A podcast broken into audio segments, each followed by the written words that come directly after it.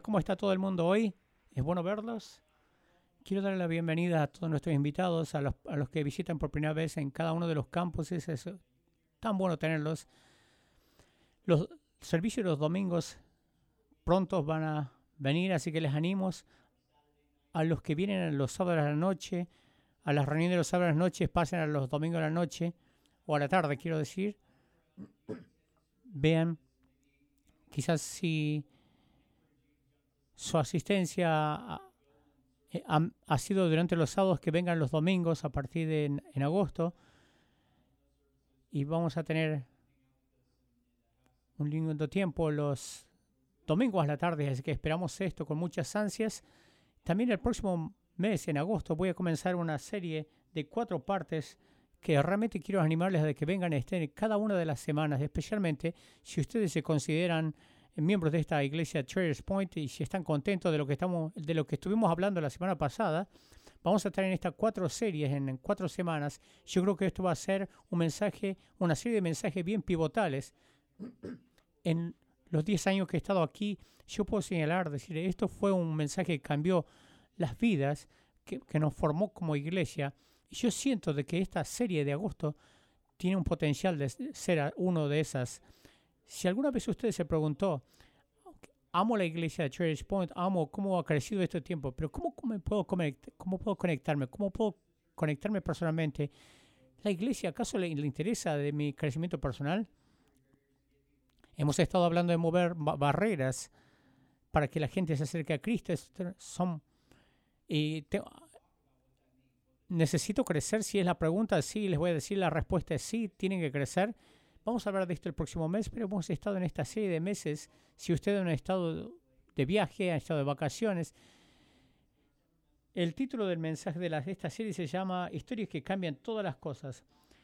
Jesús habla en, en, los, en los evangelios, habla de las parábolas, sobre parábolas, a través de parábolas, cosas que cambian. Las buenas cosas a veces, contenidos cambian nuestra mentalidad, el contenido tiene que llegar de, la cabeza al corazón y Jesús sabía esto. Cuando Jesús interactuaba con alguien, Él era el maestro en percibir la condición del corazón de, alguien. Entonces, si Él sabía que si no le iba a llegar el mensaje con palabras simplemente porque uno tenía un corazón duro o estaba tan endurecido, entonces Jesús lo veíamos, a Jesús lo veíamos a través de los evangelios, él era un maestro en llegar al corazón haciéndole preguntas y contándoles historias. Entonces hemos estado trabajando a través de estas historias juntos, la manera que la historia que vamos a ver hoy es una bien difícil, se encuentra en el versículo 18, versículo 21 al 35, así que agarra una Biblia, una Biblia digital,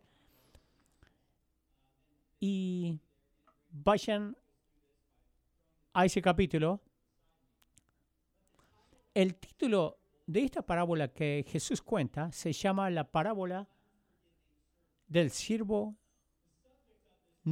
que no perdona. La idea principal de esta idea es el perdón. Yo estoy a favor del perdón, mientras que yo sea el que reciba el perdón, decía uno. Pero apenas comenzamos a hablar, yo tengo que dar perdón, ofrecer perdón a alguien, a, alguien, especialmente si me hirieron, me ofendieron, si me lastimaron. No mereces perdón, no puedes pedir perdón, no crees que necesitas perdón, entonces yo no quiero hablar del mismo, de este tema. Bueno, Jesús nos va a hablar del perdón, no de la clase de, de perdón que uno recibe, sino de la que uno da. Y esta parábola, por eso es bien difícil. La semana pasada yo estaba hablando acerca de este de esta pareja que vivió en Argentina en 1800, que fue hace unas semanas. Ellos, el, el señor Carrillo, al final de la él era un abogado, él tenía una, había acumulado una fortuna, había, tenía una propiedad de 330 mil acres de terreno que, que valía más o menos más mil dólares, y su esposa tenía un hábito de gastar dinero, y ella tenía una cantidad, había acumulado una gran cantidad de deudas, entonces esto es lo que ella hizo. Bueno, esto es lo que hizo.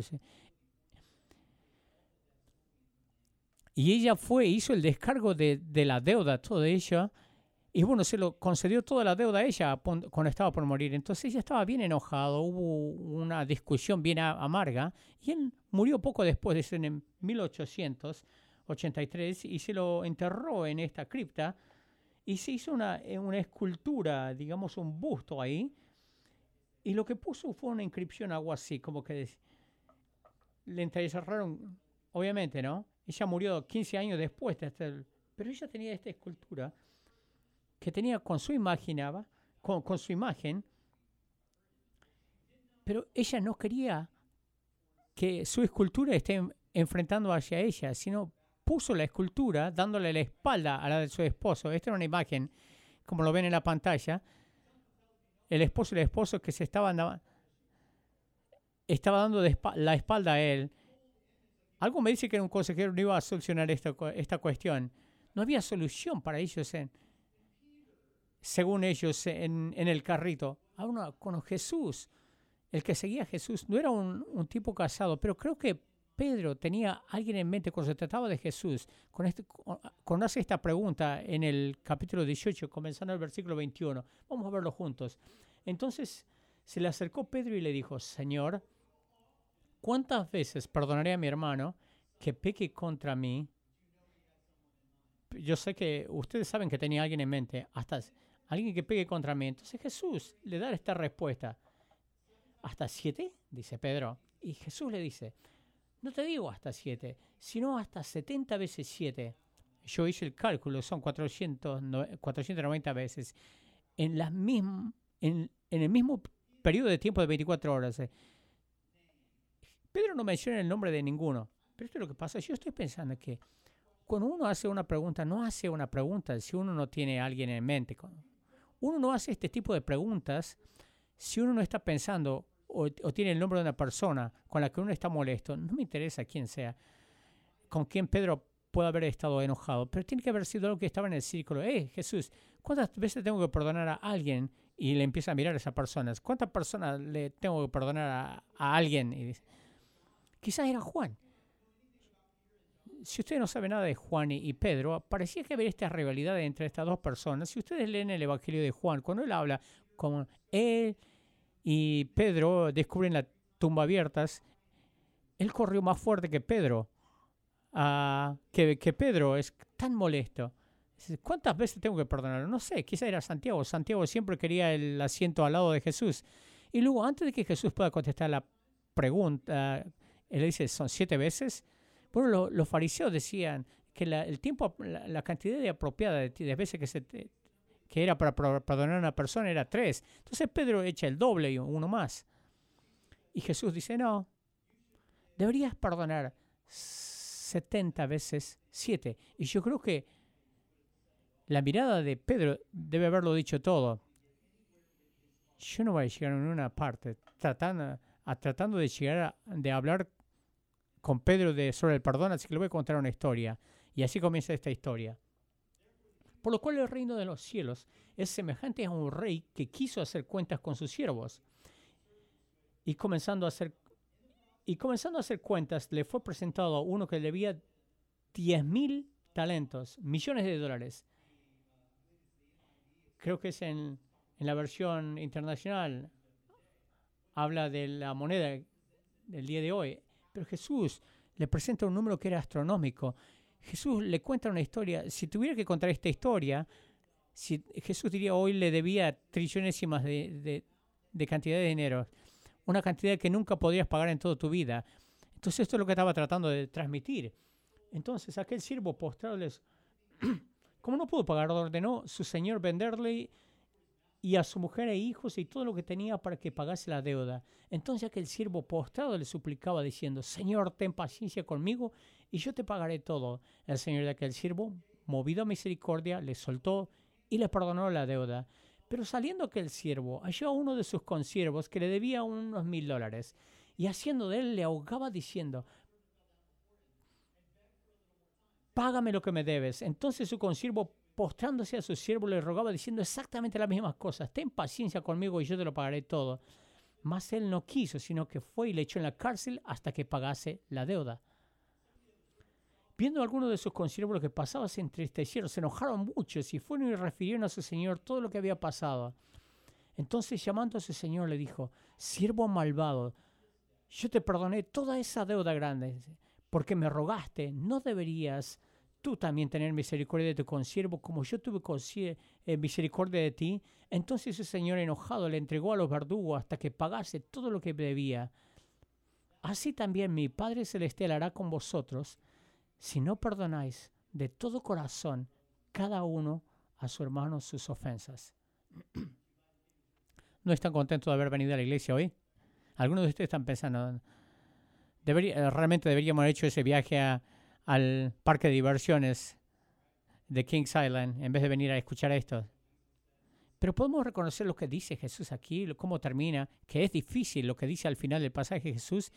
Y si ustedes algo parecido a mí, ustedes desearían de que podían detenerle a Jesús y decir, oh, para, para, para, para. ¿Me puedes decir exactamente qué es lo que quieres decir con eso? Porque tengo que limpiarme los oídos acá. Porque acabo de percibir, sonó como que si dice que mi salvación depende de cómo yo perdono a las personas. Yo pensé que era salvo por gracia y por fe, nada más. Jesús, ¿qué es lo que me estás diciendo exactamente? Porque no entiendo toda esta cuestión de perdón. ¿Está siendo literal? ¿Está siendo figurativo? Y yo quiero que... Yo quiero que hagamos un retroceso, retro, retrocedamos un poquitito.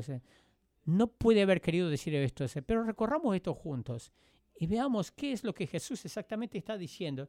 Y quizás más importante, qué es lo que Jesús no está diciendo a través de la historia que acaba de contar, a través de la historia que contó. Lo primero que tenemos que comenzar a ver es que Jesús está reconociendo que tú y yo vamos a ser heridos por otras personas. Ser herido por otras personas en, en esta vida es inevitable.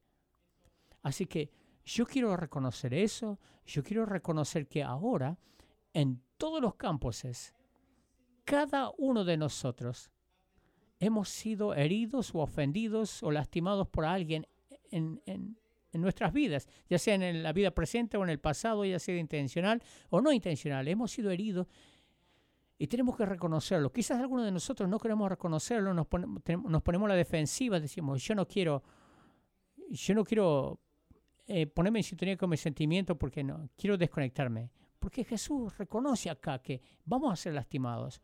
Esto me recuerda a Muhammad Ali, que él estaba en un, avión una vez, no sé si ustedes se acuerdan la historia, estaba en el avión y no se pone el cinturón de seguridad. Entonces la, la, la, que atendía el avión le dice, por favor, atén, abroche ese cinturón. Y él le dice, le contesta, Superman no, no necesitan abrochar ese cinturón. Y la el, avión, la que tenía el avión, le dice, bueno, Superman tampoco necesitaba avión. Uno dice, bueno, yo voy a ser confianzudo, voy a poner una pared de frente, otras personas no me van a herir a mí. Pero eso simplemente no es cierto.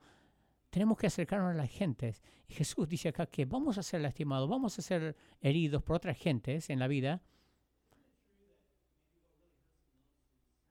¿No es cierto que la gente que más amas y, o tiene capacidad más grandes de herirte por una serie de razones, yo creo como resultado al crecer, como hijos, como adolescentes, como jóvenes adultos, como adultos, hemos sido heridos de una variedad de formas. Lo que pasa, termina pasando, es que el contenido de esas heridas se enfrascan dentro de una botella, dentro de nosotros, como hay una presión emocional dentro de cada uno de nosotros, algunos mayores que en otros. Algunos nunca lo pudimos tratar con esas emociones. Quizás la presión es más intensa, quizás esta, estas presiones están ligadas a algunas ansiedades con las que tratamos, quizás estas emociones están ligadas con algunos problemas que están luchando ahora, quizás tú con tu estrés, con tus problemas de ira. Pero esta es la pregunta. La pregunta es, ¿qué hacemos con la herida? ¿Qué es lo que hacemos con ellas? Porque no va a desaparecer, no se va a ir a ninguna parte. Tenemos que tratar de una manera saludable. Y Jesús nos está diciendo, la manera saludable de tratar con la manera con la que ha sido herido es perdón. ¿Qué significa eso? Quizás algunos de ustedes han tenido amigos o amigos o familiares que han venido y te han hablado de esto, o quizás has escuchado sermones de esto, y quizás lo que has escuchado, quizás lo que dijeron, quizás aún cómo interpretas lo que Jesús dice aquí, es que cuando se trata de perdonar, cuando se trata de, lidiar con gente que, con la que te han herido, uno quiere terminar con esas cosas. No es una gran cosa, aguántatelas, hazlo. Y eso no ayuda, no sirve, no es lo que Jesús está diciendo en el pasaje. Jesús está reconociendo que el perdón siempre tiene un costo asociado con el mismo. El siervo en la parábola debía al rey una deuda que nunca podía poder pagarlo. El rey le perdonaba, lo que significaba que la, la deuda se evaporaba, sino que el rey absorbía las deudas. El perdón no es gratis.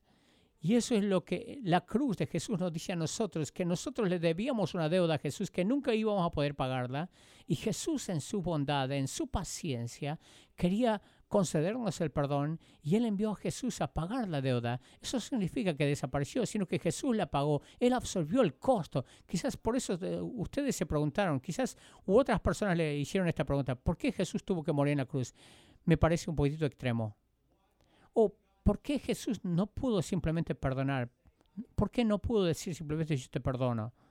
Por las mismas razones por las que tú no puedes hacerlo. Por las mismas razones que quizás no puedes decir a otros que te hirieron, yo te perdono. Porque hay un costo hay un, que está asociado con el mismo. Y Jesús dice, yo te voy a perdonar absorbiendo el costo por causa de nuestra relación, por causa de nuestra reconciliación. Así que el perdón simplemente no es gratis. Yo creo que cuando nos han herido o alguien nos hirió, la, la respuesta natural humana es qué? ¿Cuál es la respuesta natural humana? Es desquitarse, desquitarse con uno, buscar revancha o yo o por lo menos tener un lindo sueño donde yo me desquito y me vengo de ti. O déjame pensar un poquitito de lo tremendo que sería eh, limpiar el inodoro con tu cepillo dental. Déjame soñar despierto. Es, la, respuesta natural humana. Ahora, ¿cuál es la manera no natural humana? ¿Están despiertos? ¿Cuál es la manera no natural de perdonar? ¿Cuál es la manera sobrenatural? Porque es bien no natural que también hay algo sobrenatural que, que concede perdón a otras personas. Recuerden esto, saquen sus, sus cámaras, sus teléfonos, tomen una foto de esto que, que está en la pantalla. Debe haber un costo que se concede a alguien para perdonar. Pero hay un costo mucho más grande que es retener el perdón. Si tú no concedes el perdón, simplemente va a seguir afectando a esta herida y las investigaciones en realidad nos muestra esto.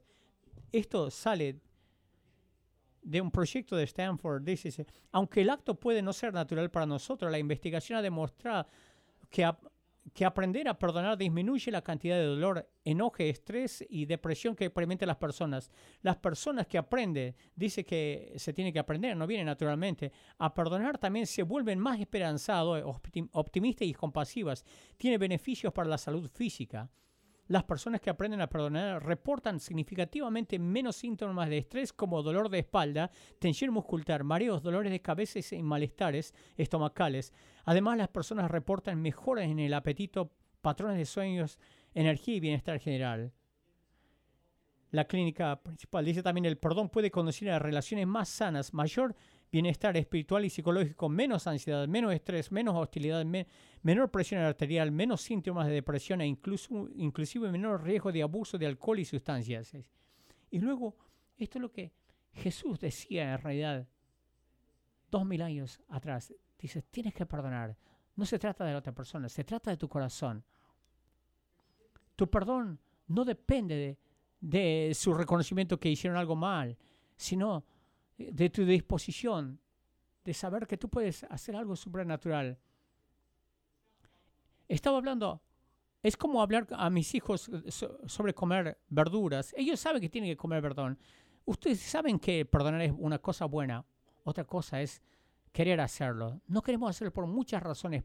Hablando en lo práctico, ¿cómo se ve esto? Perdonar. ¿Cómo se ve perdonar? Quizás algunos de ustedes están pensando, no me des todo ese discurso. Ustedes son los que tienen ese sticker, esta calcamonía que dice, eh, Jesús perdona, pero yo me desquito. Sí, pero déjeme decir lo que significa, lo que no es el perdón. En primer lugar, el perdón no es amnesia. Quizás algunos de ustedes escucharon decir que otras, le escucharon decir a otras personas, hey, simplemente tiene que perdonar y olvidar. simplemente perdona y olvida. Y no sirve, ¿no es cierto? Dios perdona y Él se olvida de tus pecados. Pero este es el problema con esta declaración de olvidar, perdonar y de olvidar. No está en la Biblia. Algunos de ustedes en, estas líneas piensan, pensaban que sí, que Dios perdona y se olvida de nuestro pecado, que Él tiene amnesia, algo. Pero la manera, ¿de dónde, ¿de dónde sacamos esto? Lo más cerca de dónde sacamos esta idea es de Isaías 43, pero no dice que Dios se olvida, dice que, que Dios borra nuestras transgresiones y no se acuerda más. No es que se le, se le rebaló por la cabeza y se olvidó Jesús. algunos de ustedes, ¿entiendes? Van a entender lo que les acabo de decir dentro de una hora. Jesús no sufre de memoria a largo plazo. No me acuerdo de tus pecados, creo que estamos bien entonces, ¿no es cierto? No. Tendría menos confianza en Dios si Dios se olvida. Hay otro pasaje que dice que Dios nos separó, separó nuestro pecado así como del este al oeste. No es que Dios se olvida, sino que Él se acuerda, pero Él hace algo mejor. Yo me acuerdo, yo escojo eh, no, no, traértelo, no fregártelo en la cara más. El perdón no es que no te olvidas más, perdón, que no te acuerdas más, sino que te acuerdas. Tienes conciencia cómo te hirió esta persona, pero vas, tienes conciencia, pero a la vez también vas a resistir las ganas de recordar y fregárselo en la casa, en la cara. El perdón es una decisión mucho más antes de que sea un sentimiento creo que muchos de nosotros queremos sentir cerca a alguien antes de poder emitir un perdón, pero no es como nos dice la Biblia. Esta es otra de las cosas. Considera esto. El perdón no significa de que tú no estableces límites saludables. Para muchos de nosotros creo que quizás aquí es donde salió mal el intento de perdonar, porque alguien que nos, nos hirió de una manera mala, quizás Quizás con nuestros hijos, con un compañero de trabajo, hubo una ofensa y nosotros sabemos que deberíamos perdonar. Nuestra amabilidad se, se vuelve amarga y automáticamente queremos actuar como que nunca pasó nada. Entonces, eh, yo te perdono. Oh, podemos volver otra vez a ser como antes. No, no, no, no, no, no. Ah, yo te perdoné. Fabuloso. Oh, compré una bicicleta, ahora vamos a dar un paseo en bicicleta. No, espera un momento. Es como que tenemos dos velocidades en nuestra relación, una a 100 por milla, otra por... y nada de, velocidad. Tenemos que establecer límites. Yo no sé cómo establecer una, un límite saludable, no sé cómo tener esta conversación, pero sí sé cómo mostrarte frialdad. Soy muy bueno en eso. Soy, es uno, uno de mis dones espirituales. Sé cómo hacerte sentirte mal sobre lo que has hecho, me has hecho a mí. Y esto cree este peñasco en nuestra relación, porque no sabemos cómo decir yo te perdono, yo te perdono sin establecer esta, este límite. Y lo único que hace es mantenernos heridos y mantener esta distancia entre Cristo y nosotros. Como un autor decía, no perdonar es como tomarse un veneno para rata y esperar que, que la rata muera. Especialmente todo lo que hace esto es que nuestro corazón sea más amargo y más frío. El perdón dice que si yo voy a soltar mi derecho de desquitarme y voy a negarme a, volverte a herir, a herirte otra vez de vuelta. El perdón dice es hablar a alguien sobre ti que dice que no voy a compartir con, otras con otras personas para hacerte ver mal. Esto es lo que es el perdón. El perdón, puedo decirlo de esta manera, es mantenerse dulce, con un espíritu dulce. ¿Cuál es el, lo opuesto a la dulzura, amargo, agrio, de corazón frío, en vez de decir, yo acabo de notar esto en la vida, en mi observación, eh, en los seres humanos, a cierto punto en, en la vida de otros, tomaron una decisiones de mantenerse dulces o mantenerse amargados. ¿Notaron esto? Hay gente que quizás son más grandes, que eran personas de espíritu bien dulces, otras personas que son de espíritu bien amargos. A cierto punto vas a tener que marcar una línea y vas a tener que decidir, ¿vas a ser una persona de corazón dulce o una persona de corazón amargo? ¿Sabes cómo te mantiene este corazón dulce? Perdona, esto es lo que Jesús te está diciendo en el pasaje. Y tu perdón no tiene nada que ver con la persona, que si la, persona merece esto, el perdón, o si la persona te dice, lo siento, perdóname, tiene que ver con tu corazón. Cuando Jesús te dice, a menos que tú perdones, mi Padre no te va a perdonar, no es una amenaza, es una advertencia. Escúchame, cada vez que dices que no vas a perdonar, tu corazón se endurece más y más y más. Y lo único que va a ser afectado por eso es, que se va, va a salir afectado por, con eso es tu relación con Dios y tú. Yo me acuerdo en la, en la relación, está en, en Génesis, ustedes se acuerdan de esta historia, manténganse conmigo, yo me siento solo acá, yo te perdono, les, pero les perdono a ustedes. Se sintió bien, me sentí un poquito más aliviado ahora. José en Génesis 45 es el hermano menor de todos, también era el favorito del papá. Eso no le agrega más puntos. Le da una ropa bien, bien fachira, bien linda, y sus hermanos empiezan a tener resentimiento. Así que un día él lo golpean y lo tiran en un pozo. Y yo creo que a ese punto se dan cuenta que fueron demasiado lejos. Entonces, porque saben que le va a contar esto José a su papá y se van a meter en problemas, en vez de decir perdónanos, agarran, cuando pasan a los egipcios, lo ponen en el pozo y luego lo, sacan del pozo y luego lo venden a los egipcios. Absolutamente horrible. Y no es como que José se queda en, en Egipto por una semana, lo dejan ahí y luego van a casa y lo dicen, y le dice que una fiera salvaje lo mató y se lo comió. Ahora pónganse en los zapatos de José. Él está en Egipto. Está bien solo, vendido por su hermano. Su papá piensa que él está muerto. Ahora imagínense, solamente hay una manera de que este corazón pueda continuar. ¿Vieron alguna historia de superhéroes que hay una, tiene una, una persona mala dentro? ¿Cómo puede conseguir? ¿Vieron la persona de este del Vengador? Es como que hacen un retroceso de, de su vida y se ofenden y luego empiezan a marinarse en esta amargura y llegan en esta trama. Ahora, esto era lo que le pasaba a José. Él había estado marinando en su amargura, podría haber estado pensando voy a volver un día, pero José escogió mantenerse dulce, dulce.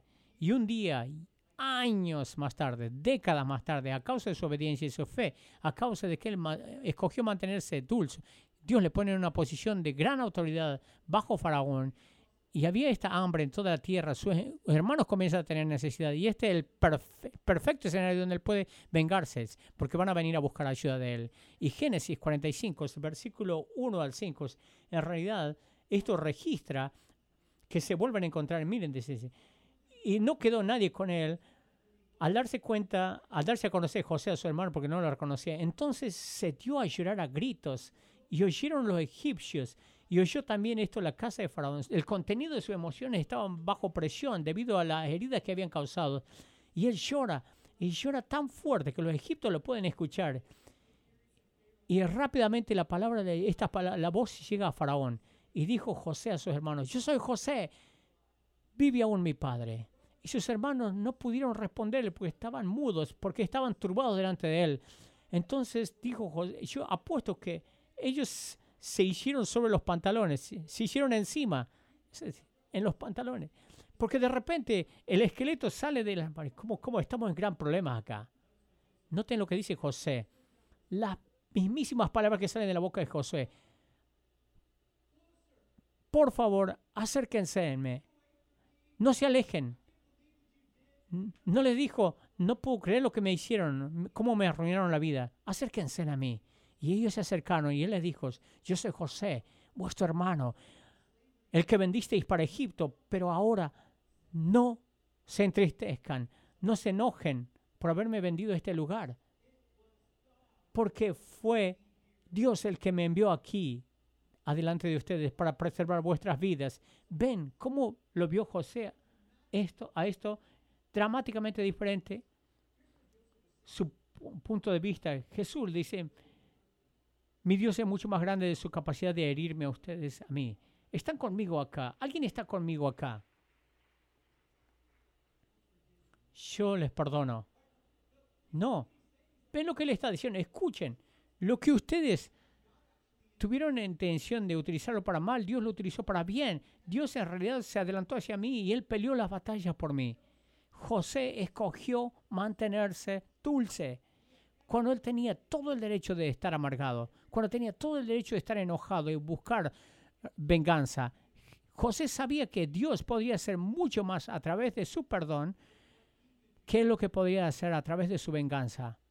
Y cuando tú quieres vengarte, lo que estás diciendo es, yo quiero agarrar las cosas en mis manos, yo quiero desquitarme de esto. En realidad no confío que Dios le va a utilizar esto para mi bien, pero vas a tener que mantenerte dulce. Jesús se mantuvo dulce, bien hasta la cruz. Nuestro rey, que fue a pagar una deuda que tú y yo nunca pudiéramos haber pagado. Jesús fue maltratado cuando la gente le acusó injustamente y lo trataron injustamente, ilegalmente, lo golpearon y pusieron clavos en sus manos en la cruz y el momento más grande de necesidad, no de necesidad física, sino emocional, cuando Jesús clama y dice, Dios mío, Dios mío, ¿dónde estás? En ese momento de traición, Jesús, Él escogió mantenerse dulce y podemos ver un, chispazo cuando vemos al, al ladrón que estaba, al culpable que estaba al lado de él, y el ladrón no le pide perdón, no reconoce sus maldades. Todo lo que dices es, acuérdate de mí cuando estés en tu paraíso. Y Jesús le dice, al ver este espíritu, dice, hoy vas a estar conmigo en el paraíso. Cuando nosotros metemos la pata muchísimas veces y le decimos, no lo voy a volver a hacer, Jesús, y lo volvemos a hacer, y actuamos no como cristianos, y pensamos Jesús debe estar harto de mí, yo creo que te acuerdas de esa conversación. Algunos de ustedes tienen que escuchar esto, ese, porque un vecino quizás les estaba molestando muchísimo, ¿Y sabes qué? No hay manera de que Cristo me perdone esto. Pero tienes que saber que es el mismo Jesús que tuvo ese corazón por este ladrón que estaba al lado en la cruz. Que Él te puede perdonar. Y Jesús se mantuvo dulce. Esto es lo que Dios nos está pidiendo a nosotros. Así como, como sus seguidores, que nos mantengamos dulces también. Nuestra capacidad de perdonar es un resultado directo lo, lo lejos que hemos avanzado, que no, hacia la gracia de Dios. Esto es un reflejo. Voy a seguir siendo un reflejo de lo que Dios puede hacer a través de mí, por lo que otra gente me ha hecho. Voy a, voy confiar de que Dios es mucho más grande que la gente que me ha herido. Voy a seguir confiando que Dios puede hacer mucho más al yo conceder el perdón a otros en vez de buscar una revancha, una venganza, esta es la aplicación para nosotros hoy y no te va a gustar. ¿Quién es esa persona para ti? ¿Hay una cara, y un rostro que te viene a la mente? ¿Hay un nombre que te viene en la punta de la lengua? ¿O quizás sabes qué? ¿O realmente vas a decir, realmente necesito perdonar? Está dispuesto a perdonar. Volvemos al principio de nuestro pasaje hoy. Quizás Pedro tenía a alguien en mente cuando, Jesús le, cuando Pedro le hace esta pregunta a Jesús. Señor, ¿cuántas veces tengo que perdonar a alguien? Y Pedro es un tipo airoso. Si miras a su vida, siempre está listo para saltarte, para desquitarse. Yo creo que él tenía muchos mensajes de su... Él tenía, decir, ustedes me van a hacer perder la cabeza siempre estaba cortando la oreja de alguien, si estaba maldiciendo con sus palabras a las personas. Me, cae bien, Pedro. Es un tipo auténtico. Él viene a Jesús y le dice, Jesús, ¿cuántas veces debo perdonar? ¿Siete? Eso me suena bastante espiritual, pero Jesús le dice, no, 490 veces en el mismo periodo de tiempo de 24 horas. ¿Qué es lo que te está diciendo Jesús ahí? Que en las 490 personas, en las primeras veces, que, puedes ir, dar la vuelta y patear en la cabeza. No, esto es lo que Jesús te le estaba diciendo. Que el perdón no se trata de llevar cuenta de cuántas veces, de cuántas veces perdonaste. 490 es un número bien al azar. No, no se trata de cuántas veces, sino es mantenerse dulce. Y algunos de nosotros, hoy, esta es la aplicación para ti. Hoy vaya, vas a tener que arrojar la lista mental de todas las maneras que la gente te ha ofendido, te ha hecho mal. Has estado llevando esto por mucho tiempo. Vas a tener que hacer un borrón nuevo, cuenta nueva. No significa de que tú vas a tirar la basura debajo de la alfombra, sino de que dejar que Jesús absorba esta deuda. Y vas a decir, vas a tener que decir, lo voy a soltar. Y vas a tener que dejar de ser quisquilloso. Tú sabes cómo se siente. Vas a tener que cortar con esta conversación. No, sé lo que quisieron decir con esto. ¿Viste la mirada que me echó? Ella cree que es mejor que yo. Y empieza con uno y como dijo. Y todo se trata de estas cositas, estas pequeñitas eh, cositas que te ofenden. Y Jesús te dice, tenés que dejar de llevar cuenta, te está matando. Cada vez que tú te niegas a perdonar, tu corazón se endurece más y más y más. Esta es la cuestión. Yo le voy a pedir al grupo de alabanza que pase, pero, no, terminamos todavía. Pero no, le voy a pedir que nos guíen este, en esta alabanza. Pero yo le voy a pedir, si usted tiene en mente a esta persona que te hirió y te preguntas por qué le cuesta tanto perdonar, quizás alguno de ustedes, ¿qué significa el perdón? Básicamente los tengo que llamar y decirles, hey, ¿sabes qué? Te perdono. Y todas estas emociones te empiezan a salir a chorros y, te van y ellos te van a decir, eh, eh, perdóname tú también, lo siento. Y le voy a decir, está bien no, no va a ser así. Muchas veces pensamos que el perdón ocurre como esto. Ven esta botellita de ketchup que es como que uno lo de compresión, uno presiona y sale a chorros. Uno lo abre, uno presiona y se lo envío a alguien y como que te sale. No, no está abierto. No se preocupen que no les va a saltar a nadie. Pero tú vas a salir a chorros y todo va a ser fabuloso. Sí, va a ser fantástico si funcionara de esa manera. No estoy diciendo que no puede suceder así. Quizás sí. Quizás te sientes con alguien y sea tan fácil como eso. Quizás la mayoría de veces. La mayoría de las veces funciona como uno de estos frascos de ketchup. Este otro frasco. Esto fue en mi niñez. Era en botella de vidrio el ketchup que venía y uno tenía que ganarse la comida. Uno sacaba la tapita y lo ponía cabeza abajo y esa y el quecho no te salía para nada. Uno tenía que golpear contra la mesa. Yo siempre agarraba una, un, cuchillo y como que le hincaba para que me salga algo de ketchup.